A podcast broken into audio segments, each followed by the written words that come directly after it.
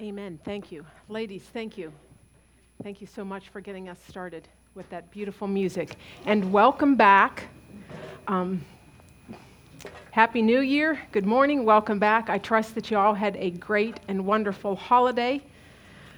Uh, I know we've just prayed, but I want to pray again. Would you pray with me? Lord, I suspect that every woman here, it has been a struggle for them to get here this morning. Would you make your name glorious during our time together? We pray this in the name of Jesus. Amen. In 2017, it was estimated that worldwide there were 219 million cases of malaria. Now, a little side note malaria is not really a, uh, an American problem, but it is a problem worldwide. Now, the good news is that it is usually curable if it is treated early with the appropriate drugs. The bad news is that in recent years, there has been an increase in companies or people counterfeiting anti-malarial or counterfeiting malarial drugs. In one instance, a Cambodian government official had two identical blister packs. One contained the powerful anti-malarial and the other contained flour.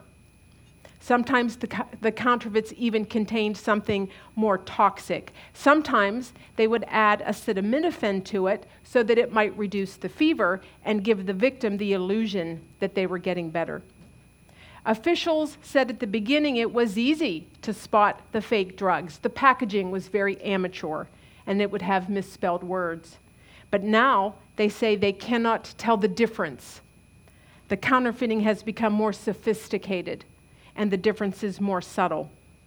Authorities say it's difficult to measure and know for sure the destructive impact of the counterfeit drugs because it is primarily taking place among the poor and the poverty stricken countries. Here's what they do know that counterfeiting of drugs and medical devices in general is increasing, and it is wreaking havoc on the public safety and the healthcare industry. Okay, and while uh, counterfeiting affects all industries, whether it's a pair of Air Jordans or uh, a designer purse, when it takes place in the medical and the healthcare industry, it can be deadly. This semester, we are going to be discussing a similar issue. This semester, we will be studying the book of James and he addresses a similar problem, except it is a huge problem in the United States, and it is even more deadly and serious than a counterfeit drug. James is going to address counterfeit Christianity. He's going to teach us about genuine faith. Now, most folks understand that if you want to be able to recognize a fake or a counterfeit, you educate yourself, you become an expert on what the genuine looks like or the authentic. And that's exactly what James is going to do. He's going to teach us what genuine faith looks like in the real world. Okay, in a world that can be hard and filled with pain and suffering and sin and people who oppress poor people. We are going to be studying what is often considered the most relevant and most practical book in the Bible. All right, if you have your Bibles, would you find the book of James, James chapter 1? This semester, we are going to be using Carrie Fulmar's book entitled Faith on the book of James, and I think you're going to find it to be an excellent resource in guiding us through this book. I think you'll enjoy the homework. Her lessons and her homework, she is going to be using what is called the inductive Bible study method, okay, which um, she explains a little bit uh, in the intro of her book. Uh, an inductive Bible study basically means that the Bible is going to be your primary source. She's going to use the Bible to explain the Bible. The Bible is the best commentary on itself. All right, now when you are studying the Bible inductively, you learn to study and investigate the Bible for yourselves. Okay, and that's something that we all need to do. And so this morning we're going to do things a little differently. We are going to have a mini lesson on the specifics of James, and then we are also going to have a little mini lesson on what inductive Bible study is like. Okay, and that explains why your handout this morning is so long. Now, um, I don't want that uh, to scare you because much of the information in that is going to be intended for you to use as a future resource. Okay, but let's get started with our mini lesson on inductive Bible study. Now, with it, there are three components or steps. And we're going to try to briefly talk about each one, and then we're going to actually try some of it out this morning. All right, first component is observation. All right, observation in Bible study deals with the question what does it say? What did you just read? All right, and you're going to use this with everything you read, this component. All right, here's the second component interpretation. And this answers the question what does it mean? What does the Bible passage that you just read mean? All right, now I want you to notice what I didn't say. I didn't say, What does the passage mean to you? Okay, didn't say that. All right, because, and there's really no nice way of saying this, but we don't care. Okay, it doesn't matter what it means to you. What matters is what does it mean? What is God's meaning? Okay, and you can draw an arrow from this component and up back up to observation. Because the basis for good interpretation is always going to be careful observation. Okay, they go together. Your interpretation is going to flow from your observation. All right, here's the next. Third component is application. All right, this answers the question how does the meaning of this passage apply to me? How do I apply what I just read? What am I to do or believe now that I have read this passage? All right, now Jen Wilkin has some wonderful teaching on this particular topic, and she contends that most of the time we women have a very debit card mentality when it comes to Bible study we study or read a passage and we instantly want to have some type of emotional response or some type of use for it. Okay, that's a debit card mentality. And she th- says that we need to have a savings account mentality to read our Bible as if we are storing up treasure and making deposits. Okay, that's an excellent point because there are going to be times where you read your Bible and you may not draw on it or find comfort from it for many weeks later, maybe years later. Okay? All right, now next to the word interpretation, write the number one because there is usually, not always, but there is usually only one correct interpretation. All right, now next to the word application, you can write the word many. Okay, because there can be many ways to apply a passage. For instance, I might read a passage, say from James, about the tongue and godly speech, and I might apply that to the way that I talk to my husband.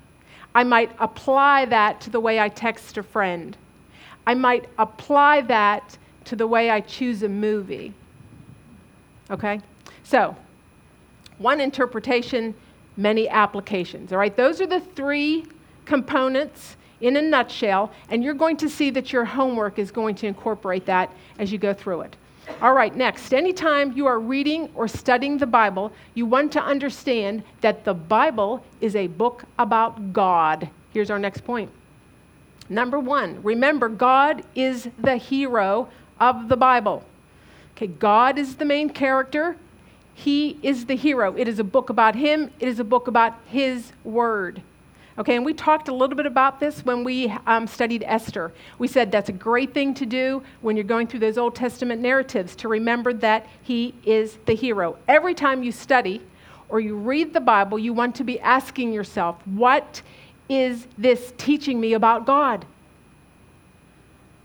What am I learning about God from this passage? What am I to believe about God? I've shared this before, but years ago I would teach, and when I, when I would have a lesson on Esther or Ruth or Joshua, I would make the, I would make the lesson about them, and I would make them the hero. Okay, that's wrong.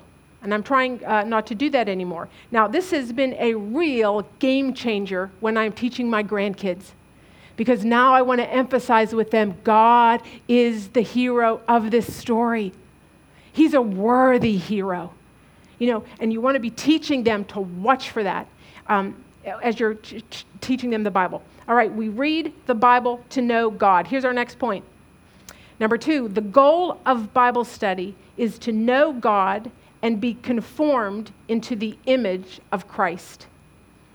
Okay, that is why we read the Bible. That's why we're going to be studying the book of James to know God and then to adapt our lives to Him. All right, here's the next point, number three. Always begin your Bible study, Bible reading, and study time with prayer. Prayer. You can't study the Bible properly or understand it without the Spirit of God. Okay, it's the Holy Spirit that's going to guide us into truth and illuminate the mind of the reader. Okay, so prayer is going to precede anything that we do. All right, here's the next one. Number four, keep context king. Okay, context rules. Now, what do I mean by that? Well, I have this on your paper. The context is the setting in which something dwells. The context is the setting in which something dwells. I want you to think of a fish. If you take a fish out of water, if you take a fish out of its context, it cannot function. All right, it's the same thing with a Bible study. You see, a person can take a verse out of the Bible and put it off over here by itself and make it say whatever they want to. Um, I've shared this uh, story before. Uh, but when my kids were babies, so we're talking, you know, 25, uh, 30 years ago, I remember watching the Phil Donahue show. And on it, he had a panel of people from different denominations, and they were talking about their churches. And on uh, the panel was a man from the Church of Marijuana. And he explained how his people got together every Sunday and smoked pot. And um, like I said, this was 25 years ago when people found this shocking. And Donahue was completely baffled. And he says to the man, You know, why are you here? What makes you think you're a church? And that man proceeded to quote a Bible verse. He quoted a Bible verse from Genesis about seeds and plants. He used a Bible verse to make his case. All right, now here's the thing he did not keep context king. Okay? He took a little verse, he put it way over here, and made the Bible say something that was very conti- uh, convenient and appealing to him. All right, we don't ever want to do that. We want to keep context king. Um, one writer put it this way you need to check and see who the neighbors are, okay? That means you're going to read the verse before, to read the verse after. We're actually going to be talking more about that. But you want to see what is the setting in which it dwells. Okay? All right, here's our next point. The meaning of a Bible passage is determined by God and discovered by the reader. You do not get to determine the meaning. Mr. Marijuana Church guy, uh, sorry, you do not get to determine the meaning. The meaning has already been determined by God. The meaning has already been assigned by God. The, God, the Bible is God breathed. Okay? Now, the, God is the author, but He also has a human author, and it is our job to dig and discover what that author intended. Okay? Now, let's talk a little bit about the best way to do that, okay? We're going to start with observation, and this is the, the part that we're going to concentrate on the most this morning. All right, here's our next point read the Bible literally and photo, F O T O. Here's what I mean by that. First, you are going to read the passage literally and look for the clear meaning, not hidden meaning or codes. You're going to take every word in its ordinary, usual meaning. If a passage says he walked up the mountain, then it means he walked up the mountain. Okay, you don't have to read that and think, what's really going on here? Is, it, is he saying something deeper? Code? Okay, no. It means he walked up the mountain. All right, now um, that's what I mean by um, reading it literally. There's an old saying, I have it on your paper. It says, If the plain sense of Scripture makes common sense, seek no other sense. All right? All right, what do I mean by photo? Here's what that stands for focus on the obvious. Focus on the obvious. When you are and observing a text, you're going to focus on the obvious. And this is something that you do with everything that you read. Okay? You're going to focus on things like the people and the setting and the story and the plot and repeated words. Okay? Things that are obvious. Okay, that brings me to our next point. Number seven read with purpose and investigate. Okay, when you are reading and investigating a passage or, or, observing a text, you want to investigate it like a good detective, all right? And uh, the best way to do that is to investigate the passage by asking the investigative questions. Here's number eight on your paper ask the investigative questions who, what, where, when, why, and how. Those are sometimes known as the five W's and an H. We're actually going to try this. On James chapter 1 verse 1, I think I have that on your paper too. James 1 verse 1 says this. Read along with me. James, a servant of God and of the Lord Jesus Christ, to the 12 tribes in the dispersion, greetings. Count it all joy, my brothers, when you meet trials of various kinds, for you know that the testing of your faith produces steadfastness. Okay, here's what I want to do. We're going to work through those investigative questions. Who is writing? Answer? James. Good. Who is he writing to? 12 tribes in the dispersion. Okay, let's ask this. Where are those 12 tribes? Where are they? They're dispersed, right? They're scattered. Okay, good. All right, what's going on? Now, we might say uh, in this passage we're getting a greeting. So let's ask the question what is the instruction he's giving? Tell me. Count it all joy. Yeah, count it all joy. All right, when are you to count it all joy? Tell me. When you meet trials of various kinds. Good. All right, now why? Why are you to count it all joy? Did you catch that? The testing of your faith produces steadfastness. Excellent. All right, we have just worked through this passage through the five W's. Now, we didn't ask an H question, the how, some, and that's okay because you're not going to be able to answer every question every time. All right, now here's the next thing we want to do. Number nine, look for and mark keywords and phrases. All right, I want to see if I, I brought it here. Okay. Um, when I want to really study a book, I will uh, download and print a copy of it off like this, and, and, you can get these on the internet. If anybody needs help doing that, um, see me after class. Um, and I will just go to town and I will start marking things up. I, I color code things, I've got notes written all over it. Okay, and what I'm going to do is watch for key words. Now, what are those? Number 10 on your paper. A key word locks in meaning. You could also say unlocks meaning. It is a word used in a significant way or a word which cannot be removed from the text without leaving it devoid of meaning. They are often repeated.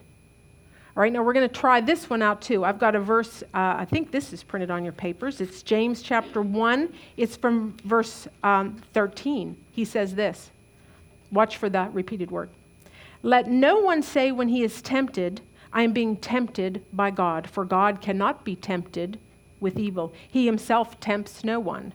But each person is tempted when he is lured and enticed by his own desires. Okay, what does James obviously want to talk about? Temptation, absolutely. Okay, that's clearly what he's going for. All right, good. Here's our next point, number 11. Look for and mark expressions of time. Okay, time. All right, um, when you are reading, you want to pay attention to words that indicate time. All right, if I were to say to you, I have something to give you, um, can you meet me back here at 11:30? Okay, I've just indicated a time. But I could also say, can you meet me back here after class? Or can you meet me back here before lunch? There are different ways to indicate time. And um, that's something that you want to watch for. You want to watch for expressions of time because they are going to tell you when something is happening. All right, now I usually mark those on my paper with a clock. But uh, in the book of James, I really don't have any. All right? Um, here's the next thing we want to look at, look for. Uh, number 12, look for and mark geographical locations. All right, now with this one, you are paying attention to where things take place.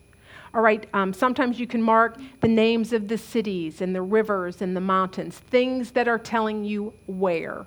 All right, now um, those, I did not have a lot of those in the book of James. All right, now here's what you will have a lot of. Here's the next thing, verse thir- or number 13. Look for and mark contrasts and comparisons. Okay, the Bible, that's a tool that the Bible uses often. It'll contrast things, it'll compare things for you. If I were to say to you, um, I need you to go get my sister, uh, she's got a haircut like mine, and she's, got, she's wearing a shirt like mine. Okay, is that information going to be helpful? Absolutely, absolutely. I've compared it to something that you can relate to and that you can understand. Um, I've compared it using the word like right? That is something that James is going to be using a lot, and that's something you want to watch for as you're reading. All right, uh, contrasts do a similar thing, except now you're comparing its opposite, okay? And um, James is going to do a lot of that too. You're going to recognize those by the word but, by the word however, words that indicate there is a change of direction, okay? All right, those are some of just some Bible study skills uh, in general just to get them some things started, um, I want us to have time to talk about James. Now, I have more information on your papers that you, if you feel like looking at later, you can. All right, now, usually when I start with a, um, an epistle, I want to be sure to put it in its context. And I do that usually by putting up what I think of as a fence. Now, some people will say they're framing it in, but basically, what we want to do is we want to set up some borders we want to put the book in its context. And then when we're trying to understand the book, it's, it's, we want to understand it from within our fence or our frame, okay, or our context. All right? And um, especially the hard. There's going to be some um, hard to understand verses in this passage that are going to just make a lot, they're going to be a lot easier to interpret once we have our fence posts, once we have our fences up. Okay. There are typically four things that I like to use when I am setting up my fence. And here is the first side. A has to do with the author of the book. Who wrote the book? All right, now take another look at verse 1 on your papers. It says, James, a servant of God and of the Lord Jesus Christ, to the 12 tribes in the dispersions, dispersion, greetings. Now, as I said, usually I like to read through the book and I'll take a blue pencil and I will mark every time that I see a reference made to that author, every time the author refers to himself. Now, in the book of James, I noticed something very interesting, and that is that I marked his name in the first verse, and then I didn't really have any other markings from here on in. James doesn't say much about himself he doesn't uh, tell us much about himself in this, pass- in this book, which is a, a little unusual. Now, the Bible, on the other hand, does give us some information about James. In the Bible, there are numerous, in the um, New Testament, there are numerous men with the name of James, but it is almost universally taught that the book of James was written by James, the half brother of Jesus. Okay, and we first read his name in the Gospels. He shows up in the Gospels. He's usually, usually listed with his siblings.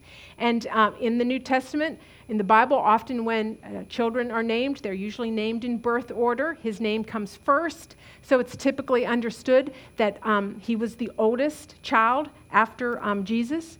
Um, in the Bible, or the Gospels tell us that James was not a fan of Jesus and Jesus' early earthly ministry. In fact, he almost comes across very antagonistic, teaches, treats Jesus as if Jesus is schizophrenic. Okay? But all of that will change after the resurrection.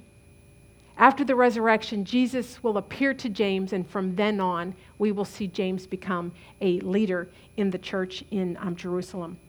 Tradition tells us that he was given the nickname James the Just and Old Camel Knees because of um, the calluses on his knees from the hours that he spent in prayer. He will be martyred in AD 62, and there are several different um, accounts of that. One historian reports that he was stoned to death.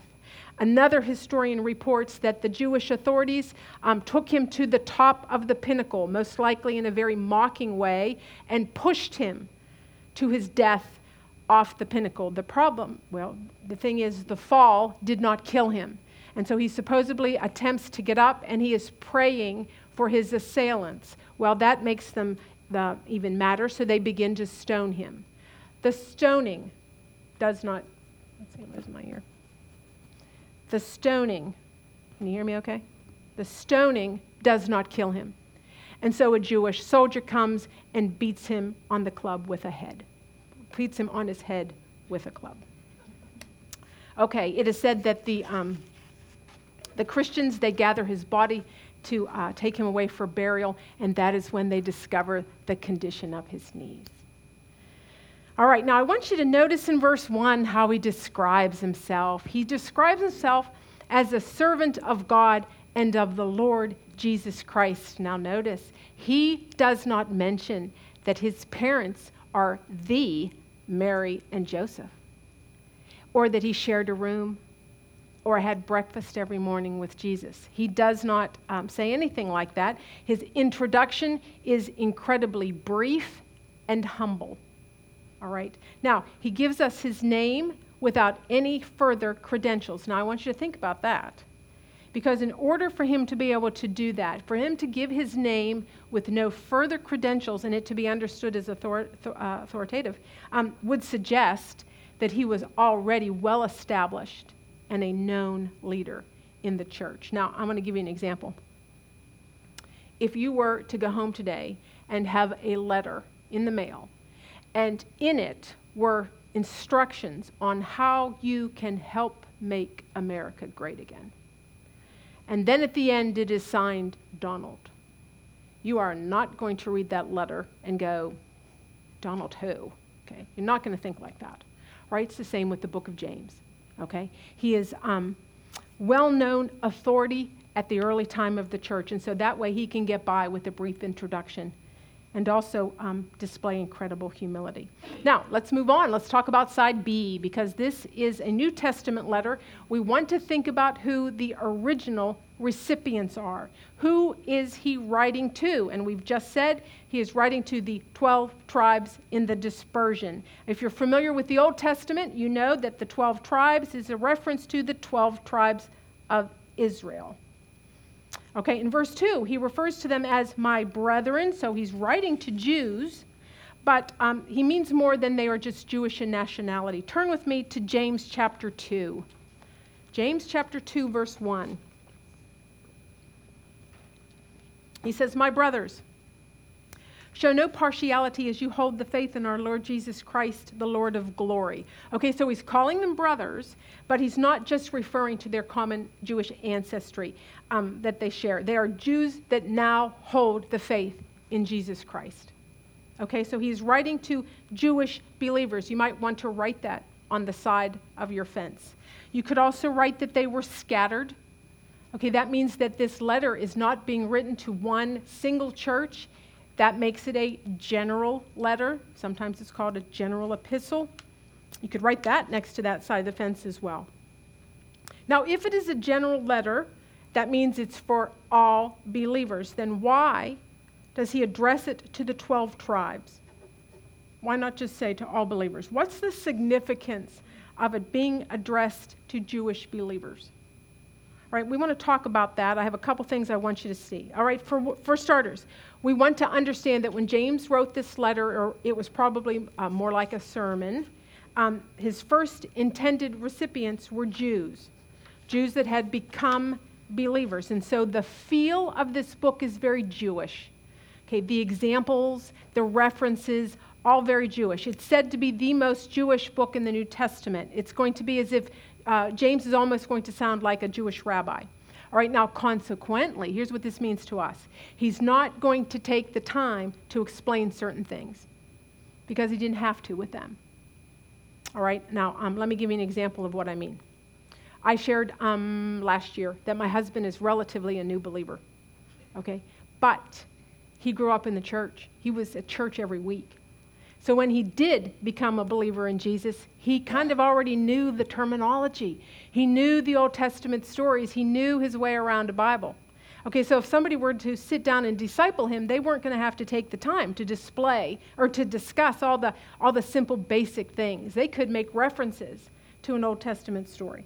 All right, now let's consider um, the opposite. Let's consider if a friend becomes a disciple in Christ later in life and she was not raised in a Christian home okay, the way I disciple her is going to be a little different. I'm not going to assume that she knows some of those old Bible characters. I might take the time to elaborate and explain on things. Okay, well, James' original readers were had a religious background. Okay, so that, that means that his style and his content is going to reflect that. He, um, uh, he doesn't have to explain things because he didn't have to with them. Now, sometimes, the reason I bring that up is because sometimes the book of James is criticized for what it does not contain and what he does not discuss. Um, well, that's probably because those critics did not make a fence like we are doing. Okay, how else is it going to impact our reading? Well, he's not going to take the time to elaborate on theology and doctrine because he's going to assume that they already know it. Okay? Now, so instead, he's going to concentrate on application. Okay, he's going to concentrate on instruction. Now, when we studied the book of Ephesians, if you were here, we spent three weeks, Paul spends three, not three weeks, Paul sp- spends three chapters discussing doctrine and then in chapter 4, he gets very practical with the instruction. All right, that's not the case in James, and I want you to see it. He hits the floor running. Look back at verse 1. He's going to start with a quick and a humble introduction. He identifies who he's writing to, and then boom, instruction. Verse 2 consider it all joy. All right, it's, it's said that of the 108 verses in the book, there are over 55 imperatives. That is going to break down to about two, one out of every two verses is going to be some type of command or instruction. One um, pastor called it the bossiest book in the New Testament. All right, now I want to move on to um, talk a little bit about the C side of our fence, and that's the historical context, the historical background, because it's actually going to tell us some more about what these uh, first recipients were dealing with. What's the historical context? When was the book written? And is there anything going on historically that would um, that we need to know about? All right, first of all, you can write down next to this mid 40s AD, because that's the date that most scholars estimate that the book was written. So that would make it the first New Testament book to be written, even before the Gospels. All right, now I want you to think about that. Christianity is new. The events are fresh. There are people hearing the book of James that may have heard Jesus preach firsthand. They may have been in the crowds on the day that he died. They may have been in the crowds when he fed the 5,000. Okay? Now, also, James was written at a time when Christianity was still very Jewish okay? Christianity is going to start out Jewish before the gospel then is taken to the Gentiles. Now, turn with me to the book of Acts because we need to see something. The book of Acts, chapter 7. If you're familiar with um, the book of Acts and church history, then you know that those years immediately after the resurrection, when the gospel was first spreading, were dangerous. Okay? Now we're going to start with Acts chapter 7, verse 59 says this. and as they were stoning Stephen, he crawled out, he called out, Lord Jesus, receive my spirit. And falling to his knees, he cried out with a loud voice, Lord, do not hold this sin against them. And when he said this, he fell asleep. And Saul approved of his execution. And there arose on that day a great persecution against the church in Jerusalem. And they were all scattered. Okay, there's our word scattered, dispersed. They were scattered throughout the regions of Judea and Samaria, except the apostles. Okay, the gospel first percolates in Jerusalem among the Jews, and then the persecution hits, and you begin to see the believers scatter. And the gospel goes with it, with them. All right, one more. Turn to Acts chapter 9. This is after the death of Stephen. Acts chapter 9, verse 1 says this But Saul, still breathing threats and murder against the disciples of the Lord, went to the high priest and asked him for letters to the synagogues at Damascus, so that if he found anyone belonging to the way, men or women, he might bring them bound to Jerusalem. Okay, do you get the picture of the historical context? All right, this is what life was like. If you were a Jew that had turned from their sin and began to believe upon the Lord Jesus Christ from, from, sal- uh, from sin for salvation, you were in danger, even if you were a woman, of being rounded up by the Jewish authorities and bound and dragged to Jerusalem. And Saul's intent was threats and murder. I want you to think today, I want you to think about Muslim women today living in a Muslim country. And that woman wants to uh, leave Islam and turn to Christianity. Her life is immediately in danger. She's going to suffer threats and persecution. Right? That's what it was like for those first early believers. And so, what you see is you see them pick up their belongings and they leave and they begin to scatter. That's who James is writing to. Okay? That's historically what's going on. All right, let's move on and talk about the last side of our fence, and that is has to do with the genre of the book and its theme and its purpose. Why did the human author write it? And what's the tone? What's the tone of the book? Now, we've already said it was a general epistle. That meant it was going to be circulated among all the churches. The things that it talks about are very universal, right? They are um, problems that every church deals with. Now, you could also write down wisdom literature because the book of James is often compared to the Proverbs, book of Proverbs, or the book of Ecclesiastes. Um, you'll hear it called the Proverbs of the New Testament. At, James, at times, James is very poetic. He uses a lot of very pithy and quotable phrases. Now, what is the tone of the book? All right, now we've already said that the recipients, they've been dispersed. We know that they have been suffering uh, great persecution. So you might almost expect the tone to be very soft and, you know, pat you on the shoulder, everything's going to be okay kind of tone. Um, that is not the tone. There is an old movie called um, Moonlight, Moon, Moonlight, I think. Um, it starred Cher and Nicolas Cage. And in it, there is a very famous scene where he tells her that he loves her. And then she walks over to him and she smacks him. And then she smacks him again and says, Snap out of it. That is more like the tone of the book of James. Okay, um, in the book of James, there are going to be times where you feel like you have just been smacked and told to snap out of it.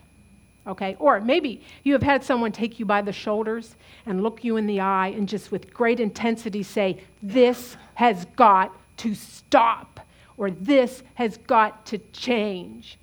Okay? That, that kind of thing. There are going to be times where James comes across like a fiery Old Testament preacher. Okay? So, if you, while you're reading this, you feel like you're getting smacked around a little bit, um, I, this is what I would say. Welcome to the book of James. Okay? Now, you are probably not going to feel comfortable reading it, but it's a book that comforts. Okay? Now, why does he write this way? What's his purpose in writing? Okay, now sometimes an author will come right out and tell you. All right, so uh, James does not do that. So in this book, we have to look at some of the things that he's addressing. What is, what is he talking about? And this is where it is very handy if you have been watching for repeated words. Now, I have a list of them. I made a list of some of the big uh, repeated words that are found in the book. I have them on your handout. Now, they vary a little depending on what translation you use. All right, but this is going to give us an idea of what we'll be talking about this semester, and it also helps us determine what is the theme and the purpose of the book. Now, here's what I want you to notice. Uh, as you look on that list, um, there are words that are not on the list, and it gets James in a lot of trouble. Okay, you are not going to see, he does not talk about the cross. He doesn't talk about the death and the resurrection of Jesus. In fact, he really doesn't use the name of Jesus at all, much, much at all in this book.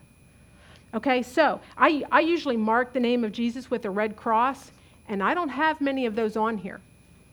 All right, but here's what you are going to hear or read you're going to read the teaching of Jesus.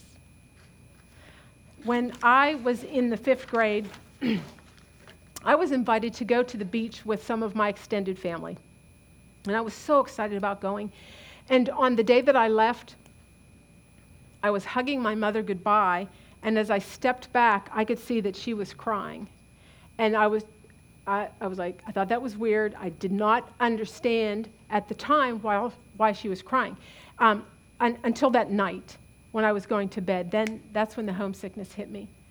And, um, and, it, and it it hit every night when I went to bed. But I did not ask, I didn't say anything to anyone, and I didn't ask to go home. But here's what I did I spent the week quoting my mother and just regurgitating all of her words. If we went to do something, I quoted something that she would have said about it. If my older cousins were acting mischievous, I quoted the thing that my mother would say. I spent a week being a little mini Nancy. Okay? In fact, on the last day I got hurt, and my aunt was um, putting a band aid on my knee, and she said to me, Oh, you know, I hope that if my daughter ever leaves me for a week, she talks about the things that your mother has taught you the way you have talked about your mother's teachings. Okay? That's the book of James younger brother is consumed and loves the words and teachings of his brother. And so while you're not going to necessarily, oh, by the way, particularly the Sermon on the Mount, okay, and so while you're not necessarily going to see the name of Jesus spelled out, it's going to sound like him. Okay, here's our next point. While references to Jesus are few, James is filled with the voice and the teaching of Jesus. Okay, I want to close with some mistakes that people can make when studying this book. Because James does not mention the cross, and he does not, and, it's, and, and it is filled with so much of the teaching and the commands and the instruction, it's very easy for people to read this book and think that Christianity is all about keeping a list of do's and don'ts, okay, and trying to be good people and not about grace, okay? And that we do not want to make that mistake. Because Christianity is always about grace, it is always about faith. Okay, and James, what he's going to do, he's going to show us that if our faith is real, then there's going to be evidence about it in our lives. Okay, that a profession of faith is not enough. Genuine faith cannot exist without the works. Here is our last point, and it's going to be a good summary. Number 15. The message of the book of James is that a profession of faith isn't enough. Faith must demonstrate itself as real. As real. Would you pray with me? Father, my. Uh, my prayer is simple this morning. I just pray that you will help these women uh, to find time to get into the book of James this, this week and meet with you there. Father, I pray that um, as we work through this uh, book, that we will just have be affirmed that our faith is genuine. and be uh, and display that in our in our community in our world. We ask this in the name of Jesus. We pray. Amen. Okay, if anyone does not know which group they go to, uh, I don't have my list, but Tammy here will help you get there. Okay. Enjoy your groups.